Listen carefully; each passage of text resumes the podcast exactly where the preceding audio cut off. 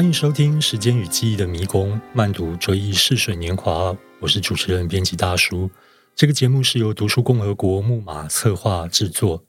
在这里，我们将和台湾资深法文译者陈太乙一起闲聊，在有趣的讨论中，和您一起走进普鲁斯特笔下追忆逝水年华的迷人世界。太乙好，家人好，Hello，各位听众大家好。我们在第一集简单讨论了一下。追忆似水年华跟追忆似水年华的差别在哪里？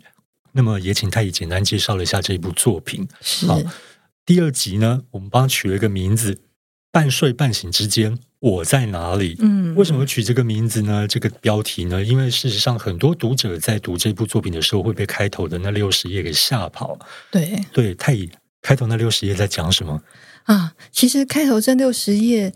我觉得很精彩，而且是绝对不可错过的六十页。它是这套小说一切的源头，而且是一个像结界一样的东西，就好像说，呃，我们要去一个游乐园玩。小的时候，假如说去一个游乐园玩啊，然后你还在排队买票的时候，是外面的世界。嗯。可是呢，买了票进去之后，其实啊，就有一些玩偶来欢迎你啊，那个整个场景就不一样了，你就慢慢慢慢的才会走到那个魔法世界的核心。那开头的六十页其实就像是那个魔法世界跟卖票口中间的这一段距离。嗯嗯。以小说的手法来讲，它就是一个让你爱丽丝掉进兔子洞的那一段时间，那个掉进洞的那个中间的那段过程。对，所以，我们接下来的讨论等于是要给大家一张入场券，一起进入这个奇幻世界里头。没错，我自己在读的过程，第一次初读的时候，觉得这个文字非常的奇妙啊，像一个人在说梦话，嗯、喃喃自语，是非常的模糊朦胧。其实我也不知道他在说什么，嗯，可是随着慢慢读下去，一切都明呃渐渐的明朗起来，算是一个非常有趣的阅读经验。对呀、啊，太乙在最初译的时候有什么样的独特的感感受吗？翻译当下那种感受，其实是没有没有没有办法怎么样去说出来，因为那个我是要困扰我这个问题。但是翻完之后，就是我们再继续修改等等这些阶段，我有一个距离可以来看这段描述的时候，觉得非常的其实是蛮享受的。嗯，为什么这么说呢？因为啊，先说一下，他这如果我们要用情节或是剧情来讲，这六十页在说什么的话。前面的十来页吧，其实就是真的就是一个人躺在床上，然后那个人我们可能呃慢慢知道他是个有病的人，然后他睡不着觉，然后他就开始在那个半梦半醒之间，呃，谭咏麟的歌吗？还是王杰吗？我也不知道哦，那是一场游戏，一场梦。就总而言之，就是在那种朦胧的状态下。他在那边挣扎，他有意、嗯、有意志，意志有想要去想事情，但他又又觉得该睡，那他的意志部分又舍不得睡，等等这个感觉。那、嗯、总而言之，他后来慢慢就会透过一些身体的感受之后，去设想哦，那他现在可能是在什么地方？因为那是一个没有空间、没有时间的状态。对，他在那个半梦半醒的时候，那他后来就会。意志会慢慢去，和身体的感受会慢慢慢慢设想说，那他现在可能是在什么样的房间？那个房间可能是在什么时候曾经待过了什么样的房间？像这样子，慢慢慢慢的把时间空间给拉出来。对，对，最后会。让他想起了一些在贡布雷小时候贡布雷的那个房间发生的一些事情。其实我在读的过程当中，脑中是有画面的，而且那个画面非常的像是那种呃西方电影的拍摄手法。嗯，原来是在一片黑暗当中，你先听到了一些东西，看到了一些东西，慢慢的把那些画面、声音还有感受组合起来，最后才发现自己在哪里。看似好像时间非常的长，可是它可能不过是短短两秒钟。对啊。那你会不会觉得你在读的时候，你会不会觉得有一种高兴的感觉？因为你小时候会不会也有那种没睡着，对，睡不着？然后我像我自己小时候，曾经有一段时间自很神经，就在那边，我很想记录说我睡着前那一刻我在干什么。所以你是小时候就有普鲁斯特上身吗？可我觉得小朋友都比较有通灵体质，哦，可能有不少小朋友都像小马赛尔，对，就是像这样。然后我现在读这段文字的时候，其实我还蛮高兴。我不知道家人有没有这样感觉，就是哎，有人把它写下来了，曾曾经发生的那些夜晚。读者朋友在读这一段过程当中呢，如果你发现自己并不是那么了解的话，请你回想自己有的时候，比方说在午睡，或者是小时候在那种清晨天要亮不亮的时候，你提早醒来，然后你还有一点睡意，可是你不知道自己在哪里，那可能只是短短的几秒钟，一秒两秒，意识在半睡半醒之间。对，好。普鲁斯特这开头六十页其实就在讲这个过程，其实讲这个过程，而且其实讲的非常的精彩。对，有时候我觉得很有趣，他可能这只有小说能办到的事情，因为怎么可能这么巨细靡遗？怎么可能这么跟我们个人很私密的那种感受这么贴近？没错，我想这个应该是普鲁斯特从小就有那样子的独特的经验。哎，其实也不能讲独特，因为毕竟每个人都有自己所谓的这种开头六十页那样的体感，只是我们可能忘了，或者是没有去那么用身体牢牢的记住它。但是普鲁斯特把它用文字记录下来，写下来了，没有错。然后我我觉得其实读的时候，就因为这样，我还觉得蛮疗愈的，嗯，因为像那些时刻，真的是你没有办法跟人家讲。没有办法跟人家分享，因为你其实讲不出个所以然来啊！我到底那些时间在干嘛？到底是睡着没？然后真的我有记下我睡前想的什么吗？也没有啊。但普斯特似乎就帮大家写了出来，而且用一种非常优美的方式把它记录下来，不管是视觉上或者听觉上，是非常优美，而且也非常科学。我觉得其实是很很逻辑的一件事，对。那我在这边简单念一下它的开头那一小段，其实六十页差不多是中文的六千字左右。当然，如果我念完六千字，这个节目应该也结束了，所以我念一小段就好了。很长一段时间，我早早就寝，有时烛火才刚熄灭，我的眼睛便已合上，甚至还来不及告诉自己我要睡了。然后过了半小时，一想到寻求入睡的时刻该到了。我又清醒过来，我想放下自己以为还拿在手里的书，吹熄蜡烛，入睡的同时不断思考着方才读到的内容，但那些思绪转化成了个有点特殊的样貌。我觉得自己仿佛就是书里讲述的一座教堂，一曲四重奏，法兰西一世和查理五世的敌对竞争。醒来后，信以为此之念还残留了几秒。并未惊动理智，但有如鳞片压住我的双眼，阻碍我以眼睛去感知蜡烛并未点亮。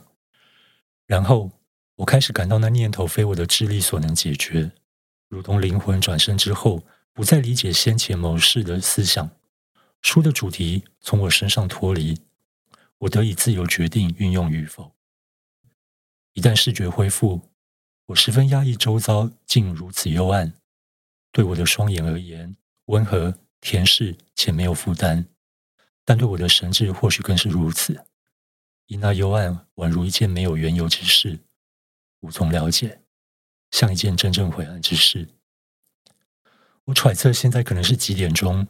我听见火车的汽笛，时而较远，时而稍近，有如一只林中鸟儿的啼唱，标示距离，向我描述荒芜的乡野何等辽阔。穿越其中的旅人匆匆赶往下一站，新的地方，不习惯的行为模式。最近一次闲谈，那至今仍在深夜寂静中挥之不去的异乡街灯下的诀别，以及归乡的温暖。由于这一切引发的激动，他走的这条小径将深深印刻在他的记忆中。这就是普鲁斯特《追忆似水年华》开头的一小段，大家。有稍微感受到他那个梦境般的抑郁吗？而且我觉得家任念的节奏很好，因为我我我觉得可以建议读者其实用类似这样的 tempo 来读这本书的文字，它它会让你比较接近是你心里在、嗯、在说话或是独白的时候的节奏啊。普斯特的整套书几乎，我觉得他的长句之所以可以成立，就是因为如果把它当成内心独白。它其实就是这样子，我们在心里想事情的时候的逻辑不见得是那么清楚，然后你可能就会再掺入什么样什么样的东西。就像家人刚刚念的这样的速度，很能表现跟他的文字，我觉得是最契合的。嗯、对，就像我们刚刚讲到这个半梦半醒之间的过程，那事实上持续了将近一万多次哦。它整个的节奏啊，还有它的层次，事实上非常的有条理，可以这么说，从深到浅，从浅到深，而且从近到远，从远到近。但是我们不会在这个节目讲，因为阅读的乐趣要让各位读者自己去体会。是，对。只是我觉得透过刚刚家人念的段落啊，我觉得，因为我们其实呃这一版中文的文字，我们想努力呈现的就是一个像这样子贴近它原文的节奏，但是它又是顺口的，嗯嗯，又是流畅的中文，然后呃，其实是尽量没有放过原文的任何细节。对，因为其实普鲁斯特，我我觉得他他虽然就是好像叨叨叨叨的这样子，话很多，然后字很多，但真的翻译起来的时候，尤其他在家对稿的这个过程中，我们会发现，其实任何细节都不能遗漏，因为遗漏漏了一个什么地方，他可能。这个螺丝就松了一个，掉了一个，它有时候就会偏差掉，就勾不上去。嗯、但一旦它勾上去的时候，你会发现啊，真是有条理，真是有道理，其实是非常有逻辑。对，对，然后这样子的比喻方式真是妙。像刚刚念的这个段落里面啊，前面第三四句，他有说他觉得他想放下手里的书，吹熄蜡烛，然后。思考刚刚读到的那个书的内容，然后觉得自己就像是书里讲的，一座教堂，一曲四重奏，法兰西斯一世和查理五世的敌对竞争。有些读者可能读到这里就会开始觉得，哈，这在说什么？嗯、人怎么可能变成教堂，又变成曲子，甚至变成敌对竞争？然后早期的时候，呃，也有人建议我说，那个是不是要改成说？彼此敌对的法兰西斯一世和查理五世这样，但并不是他写真的就是这样。那为什么我们不能随意的去乱改它？这样这样的细节不能去变动它，就是因为这是普斯特他的精神，他就是告诉你说这些东西不是理性的。这个如果是用视觉画面来想象的话，一切就变得非常的合理，对不对？嗯，怎么说？哎。当然，现在的人电影看多了，随时可以把自己变形为另外一个东西。我想说，如果你在梦境里头把自己化为一个非人的东西，可能是一个物、一个建筑、一首乐曲，哎，对啊，那个拍起来也是非常的有意境。对啊，会不会就是当初普鲁斯特帮大家打开了这样子的脑洞？嗯，小说界的诺兰吗？对，很有可能啊。对，诺兰，诺兰就常有这样的东西，没有错。对，对啊，我自己在工作的时候，编辑工作的时候，发现啊，这个版本的中文，它事实上比较没有像过去版本那么的精雕细琢，或者是说那么多的。非常华美的词藻，嗯，但是我想问太乙，普鲁斯特原先在用他的法文写作的时候，他的用的词是有什么样的特色呢？是说过去我们以为的是那种非常优美刁钻的字呢，还是一个非常朴实普通自然，并没有太多刁钻的字，嗯，而且他有时候甚至到了呃比较后面，他有时候甚至会喜欢用一些土话，土话，嗯。对，因为然后甚至像呃，还有一些作家，就法国人，他们当初时代人有时候会觉得他发文不好，嗯、他他他的文字其实是正常人的文字，是文，就是说讲词藻方面，词藻方面就是正常人，没有太过雕琢，没有太过雕琢，追求文字的华美，这样。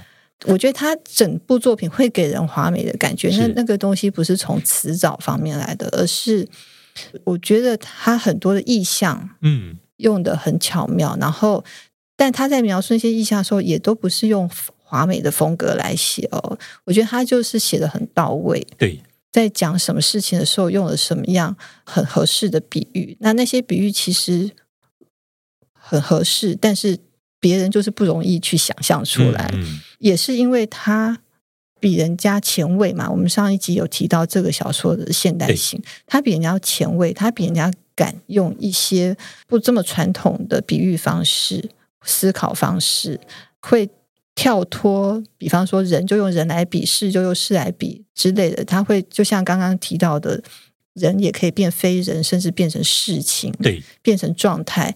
他可以勇敢的这样子做之后，其实他有很多比别人更多的可能性啊。嗯嗯，所以他的挥洒的空间大，这一切我觉得会造就后来他的东西美。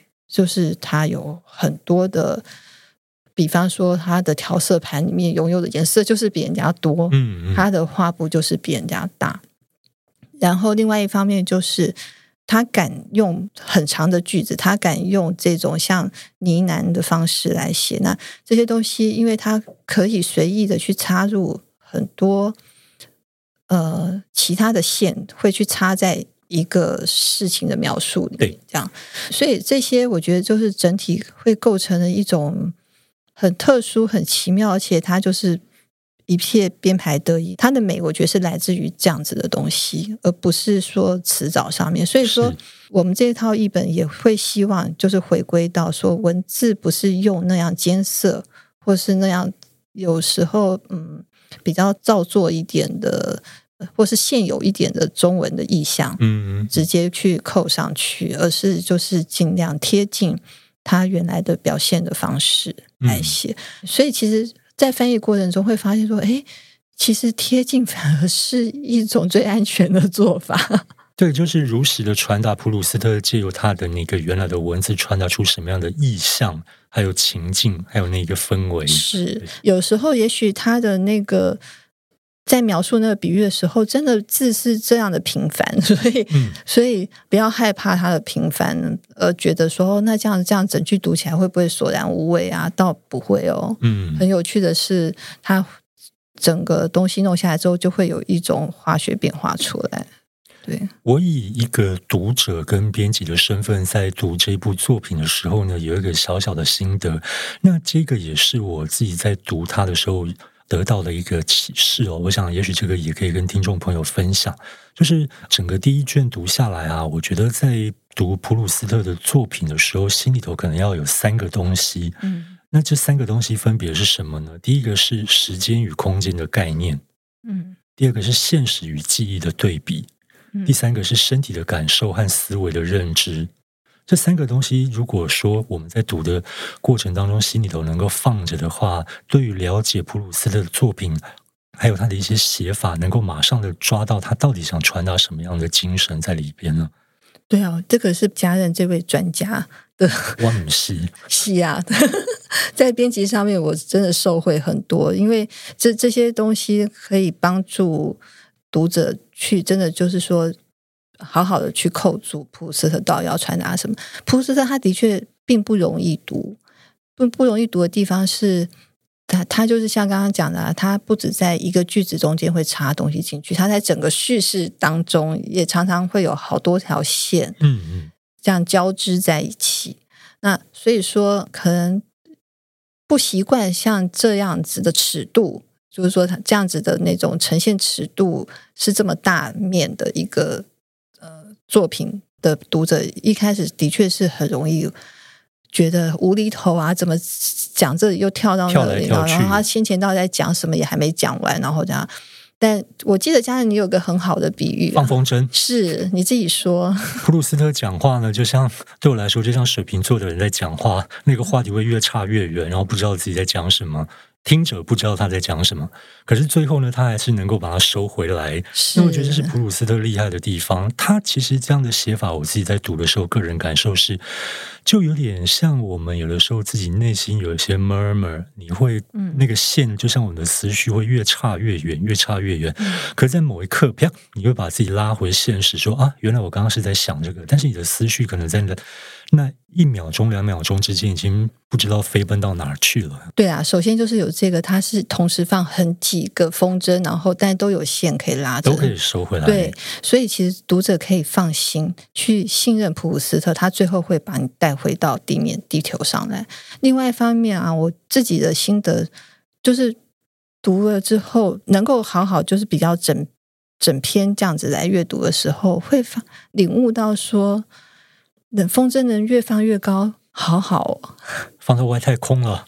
对啊，因为如果不是这样扩散出去的话，你永远都只能是一个小草一样贴在地面上，嗯、你就看不到那么大的一个世界。对，看不到这么广袤的一个世界。那所以说，其实不妨就跟着普鲁斯特的视野。我觉得现在人有时候的确也都是生活比较紧张啦，然后有很多压力啦，然后必须用理性来处理一些问题，感觉是快没有错，但是很多的那个灵性的东西可能就在这中间当中流失掉了。有时候如果能发呆一下多好，嗯，为什么好？因为那个时刻你就是可以想到什么就自己再自由的延伸出去，再自由的延伸出去。嗯，那些事情，如果你要真的好好坐下来去想它的时候，也许你永远不会去想到它。但是只有在那种发呆时刻，你才会因为这个点飘到另外一个点，才会越走越远，然后可能你才有那个机会这样去轮一回。即使回来啊、呃，好像对你正要解决问题不是有什么大帮助，但它它其实就会让心静下来。我觉得对对。所以，如果晚上如果你觉得心情烦躁的话，不妨读一小段的普鲁斯特，翻到哪儿读到哪儿，也不用理解他在说什么，就是在心里头默默的读。我个人觉得这个对于安定神经还蛮有效，很有效啊！而且其实它就可以带着人慢活啊，慢读，其实它就带着你慢活。嗯、其实呃，有一些文字，它不是要你去懂的。对。它其实是先让你去感受。我觉得普鲁斯特开始的这六十页有不少地方是这个样子，尤其是一开头的地方，就像刚刚说，他是利用一个这样的情境，这样子的一个打破时空的这样子的一个描述，让你可以好像喝了什么孟婆汤一样，就喝了孟婆汤是忘掉哦，是忘掉没有错啦。嗯，但但总而言之，你要你要先破那个结界嘛。那他这个。一开始的时候就是有点是那个结界的状态，嗯，就是在这种现实虚构之间、现在过去之间、理性非理性，还有刚刚说的这种现实记忆等等，还有时间内、时间外，嗯嗯，对，所以其实，在进入普鲁斯特世界最好的方法就是你不要去想时间这件事，不要去想进度这件事，读这套书懂不懂？其次。短时间之内也读不完，不妨就慢慢读。慢慢读，跟着我们慢慢读。反正我们也不会一下子出完它，我们还有很长的时间可以慢慢读。然后我们也会用 Podcast 来陪伴大家慢慢读。总而言之，就是这种慢，它它就是让你去享受、去感受文字，它这些描述带给你的的奇怪也好，或是不不了解也好，它都是一种享受过程。其实。读任何东西，我觉得一开始就很容易进入的话，可能那东西的可读性也许会比较小，对。对，但是一开始它会有一点需要让你去花一点力气的话，其实它可以带来给你比较多的东西啦。就是这样，不要去管说啊，我一定要读懂它六十页，我才能去读下面等等的。嗯、呃，不是读懂，但我觉得你还是要先从头开始，把这六十页这一种，嗯，有点一知半解。的状况去过去之后，嗯，这样子来往下读的话，其实它是一个非常难得的经验。对，我分享一个小小的秘密，或者说秘诀，我是怎么克服这个可怕的六十页。简单说呢，就是用你的身体去读。什么意思？嗯，就是用你的五感去读，因为普鲁斯特在他的文字里头各个段落里头有非常对于光线、视觉、听觉、味觉、嗅觉、气味的描写。那那些描写呢，事实上，如果你把自己的身体感官全部打开的话。就能够理解他透过那些文字在传达什么东西，也就能够懂得说他为什么会需要前面那六十页来进入这个故事。一旦你过了这个六十页，就是将近六千字之后呢，你就可以发现自己已经变成普鲁斯特的信徒了。真的太棒了，这种秘诀。所以我觉得，呃。对这套书有兴趣的读者啊，不妨就是类似这样子的做法，而且呢，像刚刚说的，就不要太在意说我要读懂它，然后或是太在意说哈，我今天读了半天，只读了一页不到。其实我，我跟大家也分享一下我个人的辛苦，就是或是 对我一天有时候也译不到一句呢。什么？真的？译完了还把它改掉，后来还要再被你再改一次。是啊，但但是就是这样子，你要还是要经历过它，经历过它，嗯、然后呃，享受这中间的各种很朦胧的感觉之后，就真的像家人说的，我们就来到普斯特那个魔法的世界。简单说呢，我们想象自己在一条飘飘河里头，跟着普鲁斯特的剧情一路飘下去，就知道到底这部小说好在哪儿。嗯，像我们刚刚谈论了这么多啊，事实上，他这个故事呢，还是有剧情在发展的。有啦，就像说，呃，他一旦睡醒，发现自己在哪里之后，有一个非常重要的地方是贡布雷。是贡布雷算是这部小说另外一个非人的角色，或者说主角，嗯、非常的重要，非常重要。贡布雷在法国真的存在吗？存在哟，本来其实不是真的存在，嗯，但后来很有意思的是，这个贡布雷呢是以就假如我们说它贡布雷里面有一个重要的房子，就是姨妈家嘛，对，那个姨妈家它的背景呢，其实是普鲁斯特的父亲出生地，叫做伊利耶的这样一个小镇，它是在巴黎的西南方，嗯，本来它这个城镇就叫伊利耶。但是呢，因为普鲁斯特写的这套小说，在一九七零年代嘛，哎，不对，就普斯特诞生一百周年的那一年，所以一九八一年的时候，那个小镇的那个议会就通过说，我们这个小镇从此之后要叫做伊利耶贡布雷，就是伊利耶贡布雷，他们就把这个名称放到他们镇上，所以现在贡布雷是真的存在的一个地方。那那个雷欧尼姨妈。的那个房子也成了普斯特的一个博物馆。然后我想问太乙的是，嗯，小说一个非常重要的场景是在那个这家人从巴黎来到了贡布雷这个外省一个乡村小镇里头度假，然后全家人在花园里头晚餐过后聚在一起聊天。嗯，那我们的叙述者就是，我们就称他小马塞尔好了。嗯。跟普鲁斯特同名，小马塞尔。我打岔一下可以吗？因为其实这个名字只在小说里面好像出现过一次，还两次，对，就那么一次。对，那是在《花影少女下》面一个场景，第二卷。对，第二卷、嗯、啊，是外婆叫了一声，叫了他一声马塞尔这样子，嗯、我们才知道这个叙事叫马塞尔。那其实有人只要没读第二卷，照理说他不应该知道他叫马赛，因为他从头到尾没有，但没有关系，因为现在大家都知道了，而且他是有自传色彩，而就因为他叫马赛，其实就自传色彩就会更浓厚，没有错。但我意思是说，很有趣是，他从头到尾都没有名字，这个叙事者。对，好，好，大家可以在第二卷出版的时候去找找那个马赛的人在哪里呀？好。呃，马塞尔对他的妈妈有非常特别的依恋。那这个依恋呢，往往发生在晚餐后睡觉前。嗯，他也可不可以跟大家分享一下这个马塞尔跟他妈妈之间特别的那种互动过程？哦，对，这个部分其实很有意思。他其实延续了刚刚说的失眠段落呢。嗯，对，因为呢，一开场的这个。比较年年纪大，然后的生命末期的这个病人，他在失眠。但事实上，他回到了他的童年，他从小 就是有一个睡不好的毛病，就没办法好好睡着。那所以他每天晚上都需要妈妈来跟他说晚安，然后给他一个晚安吻，他才能够放心的入睡。他们嗯，这个家庭呢，每年复活节后。复活节前后了，都会去贡布雷这个地方度假，就是回到在姨妈家。姨妈家，好，直接先说姨妈家，到姨妈家那边去度假。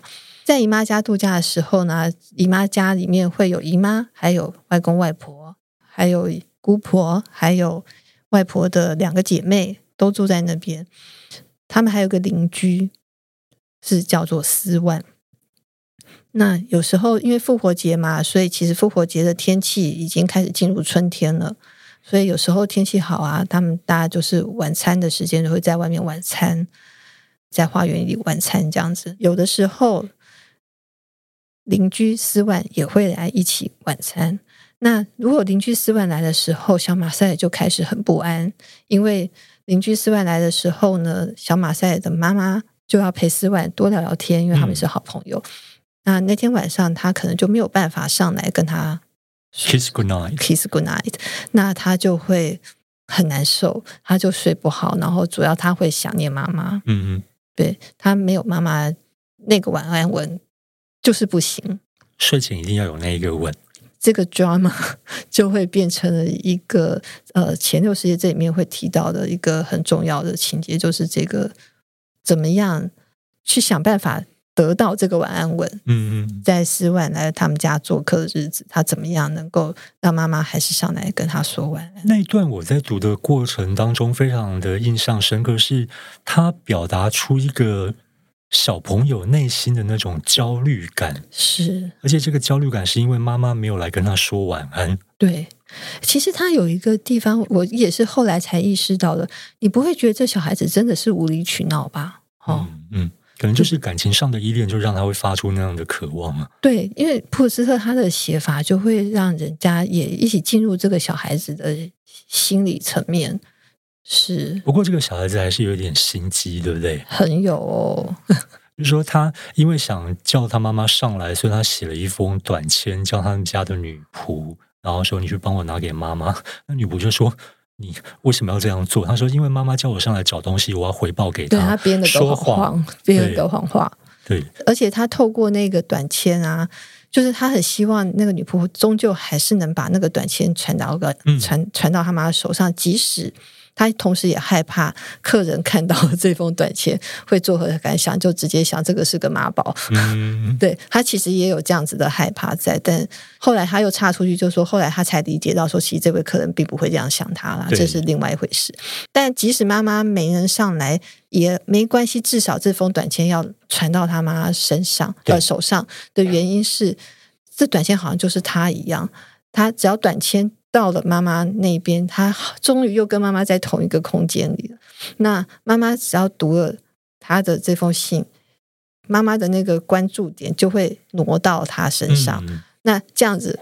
妈妈也好像就有上来陪到他旁边一样，他、其实这样精神层面上的陪伴也好，嗯，是非常特别的一个描写，而且是来自一个小男生的心态，对、啊，那么小的年纪里，对，所以其实也有不少人会说啊，这个部分其实是传达了很多恋母情节方面的一种心理层面，然后也有一些研究。书里头埋一个梗，就是妈妈在小马塞尔睡觉前朗读给他听的一部。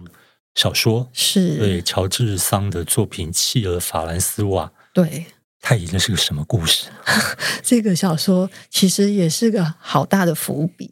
首先来讲讲这本小说，它其实表面上就是一个弃儿嘛，就是有有一个孤儿啦，他不是那个南极的企鹅，是是那个孤儿，对 对，是孤儿，孤儿。他被一个夫人收养，被一个太太收养，嗯、然后这个太太哎很有趣，这个太太叫玛德莲哎，嗯哼，所以这个养母收养了法兰斯瓦，然后他本身也有一个小孩，但是他还是把法兰斯瓦视视为己出啦，就对他非常好，让他过着好日子。但是法兰斯瓦他是个男生，法兰斯瓦是个男生，他有一天他还跟他这个养母 complain 说：“你并没有真的对我好，你你没有像。”对你另外一个小孩是女孩子这么好，因为你都没有抱抱我等等的，不是亲生的抱怨都没有抱抱我，嗯、其实蛮有趣。为什么我会要讲这样子呢？是因为后来啊，就是这个企鹅法兰斯瓦，他真的非常喜欢他这个养母玛德莲，嗯、这个喜欢后来变成了爱。这个养母后来他又守寡了，之后企鹅法兰斯瓦还娶了这个养母。他跟养母谈恋爱，还娶了她，对，所以某种程度就是真正的一种嗯恋母。但是小说普鲁斯特的小说里头并没有把这段写明，他只是借用这一部作品来表达这个微妙的情愫。然后呢，小说的小说里头也没有讲到这段剧情，就完全是读者如果要有心的话，才会去发现说，到底契尔法兰斯瓦这是不是剧情是什么？它要跟他原来的文本有什么样的呼应？对，不对？他当然就是说，也许对法国读者来说，当时的读者，因为乔治桑也是个当时已经有名气的作家，所以可能会对这个故事是有印象，但其实也不是真的是这么直接就勾人家的，非常的隐晦，对。可是有一个地方是很好玩，是一种“此地无银三百两”的写法，就是他在叙述妈妈在床边替他念这段故事的时候，讲了很多妈妈怎么念这个故事，这个腔调很好啊，等等这些东西。他说，但是呃，以前呢、啊，他都没有好好读这本书。那再加上妈妈念的时候，常把一些恋爱 场景跳过去，过去对，对这么讲的时候，就会 让人家诶为什么会有这样子的情节出现呢？嗯、那其实它就是有一种伏笔在里面。那另外一个伏笔就是这本书啊，好像就这么念过，然后后来也就没有再出现，直到最后一次，就上次有提到过，他去参加，就已经熟年，然后四五十岁的这个叙事者，嗯嗯，对。历尽了一生的沧桑之后呢，就去参加一个也是以前的贵族盖尔芒特亲王家的宴会，在他家的书房又看到看到了这本书，嗯、对，那又产生了一个类似马德莲的作用，又勾起了他许许多多的这种往事回忆和他的写作志向等等。对，我们刚刚讲到了马德莲，嗯。这部作品最出名的马德莲场景就出现在这一册里头。对，对，就在贡布雷第一部分要结束。我觉得这个部分非常的有趣哦。过去我们对于这一段剧情的印象就是，OK，主角呢吃了一口马德莲，他过去的回忆就全部涌现了。但是真正去读了之后，才发现他其实并没有那么简单，没有那么简单。而且我自己是觉得大概有三部曲啊。就是这个顿悟的过程，可以把那种感觉，嗯，形容成类似顿悟的这样子的一个过程，类似有个三部曲，有三部曲，就是它的文字上面的叙述的顺序来看是，然后后来他有一天已经长大成人之后，一个冬天他回到家里，然后妈妈就给了他一杯热茶，然后旁边配了一个小点心，这个小点心就是马德莲，然后是在茶里先泡过了一下，这样给他的。他平常是不会想要喝的，但是那天不知道干嘛就，反正就喝了。喝下去之后就，就哎，突然有个熟悉的感觉跑出来，嗯，还有一种奇妙的喜悦之感。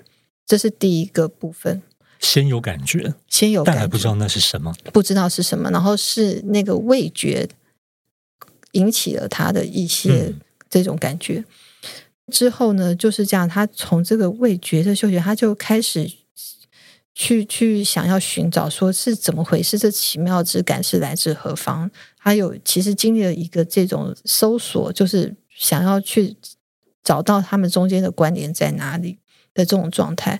所以他其实后来会想借助记忆去回想他，嗯、但是用力的想是想不出来，抓不住。抓不住，越想抓反而越抓不住。对，就好像我们东西不见的时候，你越找就越找不到，然后某一天它就突然跳到你的眼前，这样。这是第三个部分，就是最后阶段，所谓的不自主回忆。嗯，马德莲勾起来这些，但是我发现说，普斯特他就像他一开始记录那些失眠状态一样的精细，这样，他其实把这整个过程也这么精细的描写出来了。他知道是用力想去想，不是没办法回想起来的。然后他发现说，只能慢慢的等，看有没有那个偶然会出现。结果呢？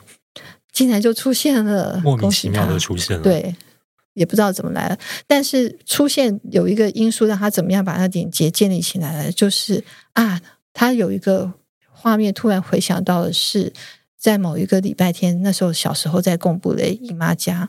某个礼拜天，姨妈也给了他一杯断花茶，和配这个马德莲的小点心吃。然后他发现这个味道就是现在他尝到的味道。其实这一段有非常多有趣的细节，可能是我们过去在还没有读之前可能会呃根本不晓得。第一个，他的马德莲是进到茶汤里头的，是对，为什么呢？就我知道，最早的时候，普斯特他设计的并不是马德莲蛋糕，而是硬硬的那种烤面包。嗯，对，就是我们比方说在喝浓缩咖啡会放进去的那个嘛，像意式干面干饼干，哎，类似意式干饼干，或者是北欧有一种那种硬硬的烤面包这样子的东西。嗯、总之是硬面包，所以才会有需要把这个东西浸软的动作。嗯、因为我们现在知道马德莲蛋糕就是。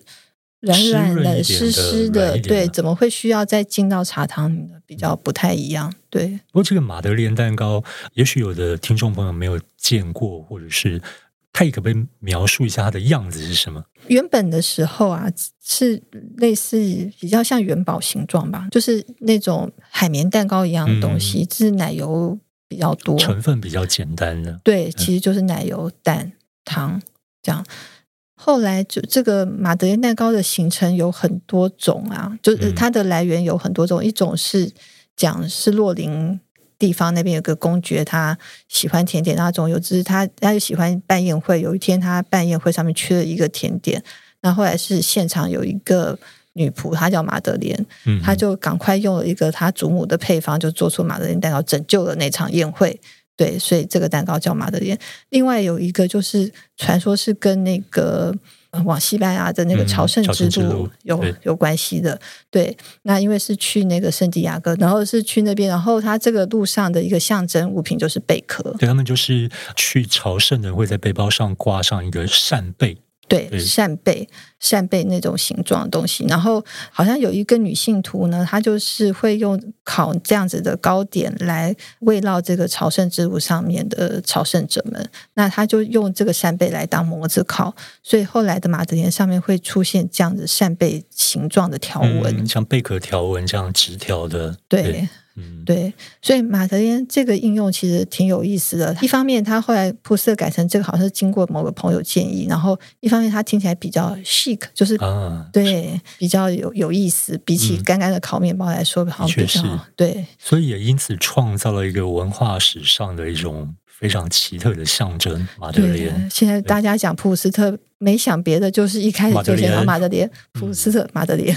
就普鲁斯特在写这段马德莲回忆的时候，或者说有玛德莲时刻的时候，他开头用了一个非常有趣的信仰，他讲凯尔特人的信仰，我觉得这段非常值得分享啊。嗯、我稍微的念一下，好，他是这么写的：我觉得凯尔特的人信仰十分有道理，他们相信我们失去的那些人的灵魂都被禁锢在某个较低等的生物当中，困在一头动物、一株植物。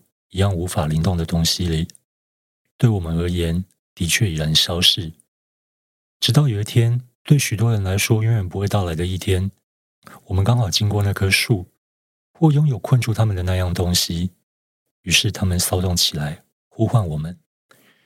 一旦我们认出他们，魔咒就被破除，被我们拯救的灵魂克服了死亡，回来与我们一起生活。我们的过去也是如此。